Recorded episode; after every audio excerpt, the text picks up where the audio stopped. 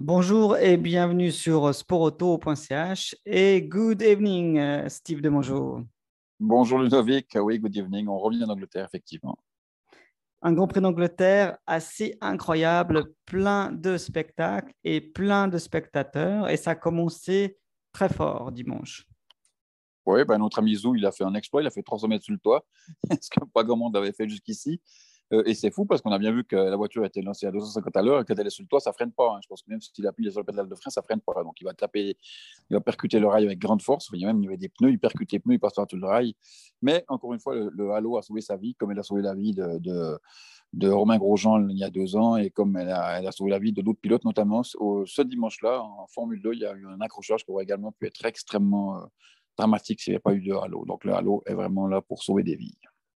Oui, hasard ou pas, je, regardais encore l'autre jour, je, me refaisais un petit épisode de Netflix où Toto Wolf dit lui-même, euh, en voyant le halo de, Verstappen Hamilton à Monza, j'étais contre, mais finalement, euh, j'étais un sacré idiot. Heureusement qu'ils ne m'ont pas écouté.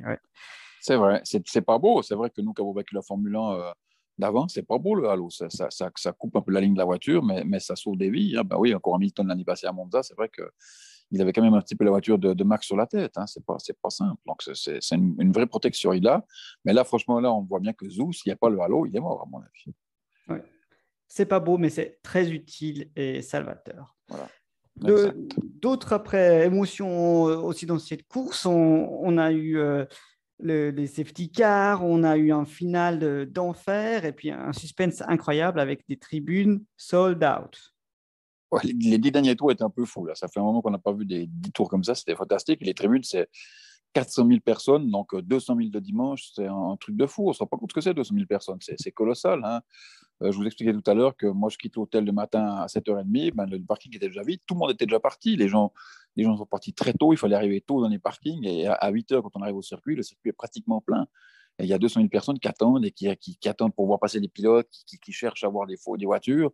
Les gens sont, sont euh, avides de Formule 1. C'est absolument incroyable. La Formule 1 a un succès euh, jamais vu. Oui, la Formule 1 a même plus besoin de Netflix pour, euh, pour vendre ses billets. Semaine prochaine, Spielberg, ça va être pareil sur les, terres de Red Bull. Vous allez avec des, des clients? On a des clients, il s'est plein, il n'y a plus une place de libre, il n'y a plus une tribune de libre.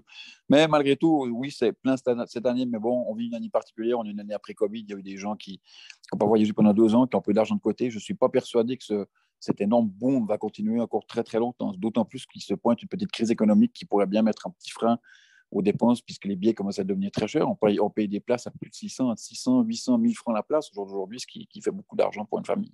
Merci Steve. Merci beaucoup, à bientôt Ludovic. Bye bye.